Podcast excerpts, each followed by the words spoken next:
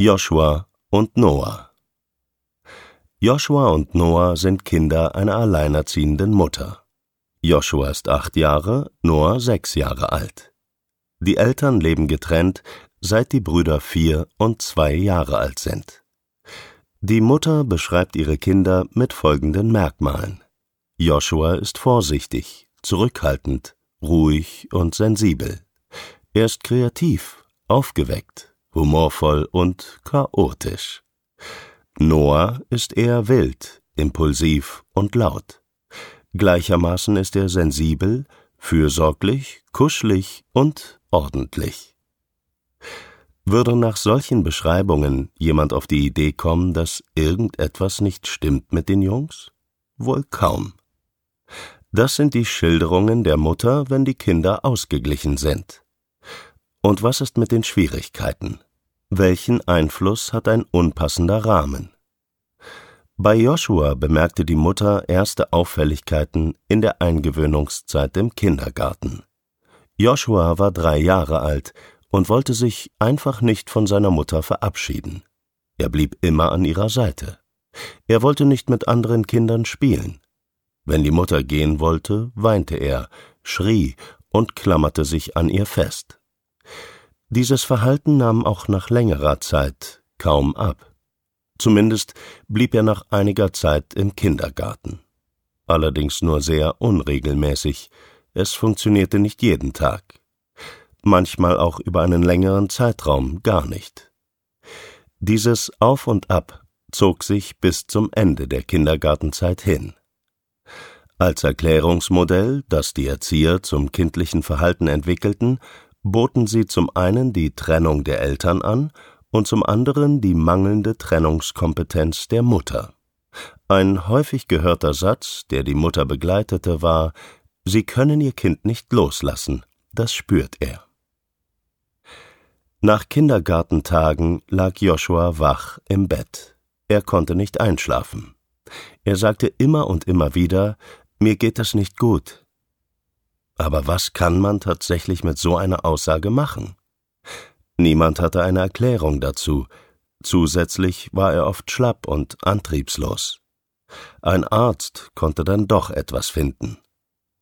Kurz vor seinem sechsten Geburtstag erhielt Joshua die Diagnose Diabetes. Immerhin ein erster Ansatz und ein Grund zu fühlen, dass doch nicht alle Verantwortlichkeit für die Schwierigkeiten bei der Mutter lag. Nach der Einstellung seiner Blutzuckerwerte besserte sich die Situation. Joshua war wieder lebendiger, und auch der Kindergartenbesuch war in den letzten ein bis zwei Monaten etwas entspannter. Es folgte die Einschulung. Auch hier wurden Joshuas Schwierigkeiten wieder deutlich.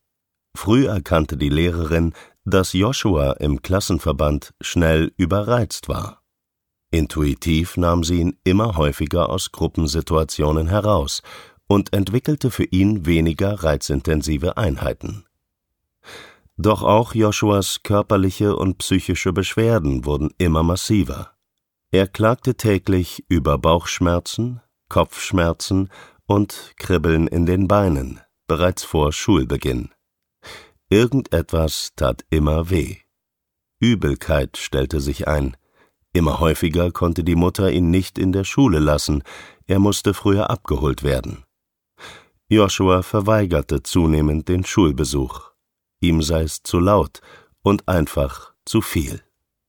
Alles in Bezug zur Schule wurde zur maximalen Herausforderung. Schule in Gänze wurde für Joshua schon fast zum roten Tuch. Dabei gab es auf intellektueller Ebene grundsätzlich kein Problem.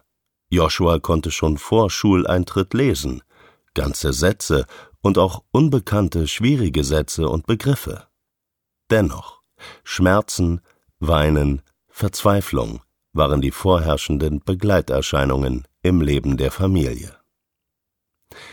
Durch den Diabetes, welcher im Schulbetrieb immer wieder zu Herausforderungen führte, bekam Joshua im zweiten Schuljahr eine Integrationshilfe. Sie sollte im Blick halten und intervenieren, wenn Joshuas Blutzuckerspiegel aus dem Gleichgewicht geriet.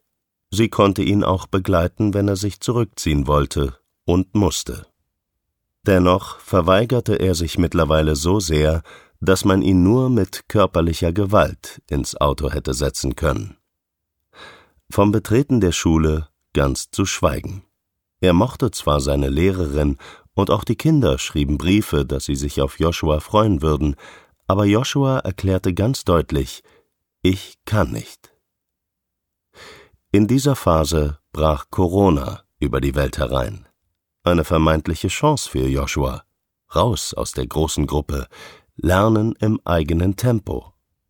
Doch auch hier wurde es für ihn zunehmend schwieriger, sich Lerninhalten zu widmen. Weder seine Mutter noch die Integrationshilfe fanden einen Zugang zu ihm. Joshua schlitterte immer tiefer in Depressionen und unerklärliche Schmerzen. Geräusche, Gerüche, Licht, alles ein Graus für den Jungen. Manchmal war er nicht mal dazu zu bewegen, den Schlafanzug auszuziehen. Schon immer waren Hosen mit festem Bund für Joshua untragbar. Am liebsten wäre er bei Wind und Wetter, selbst bei Kälte, in kurzer weicher Hose und T-Shirt gekleidet gewesen und barfuß gelaufen. Alle Versuche, ihm eine Tagesstruktur mit Lerninhalten zu vermitteln, scheiterten. Die Erklärung der Außenwelt, die Mutter ist einfach nicht konsequent genug, sie muss mehr Druck machen.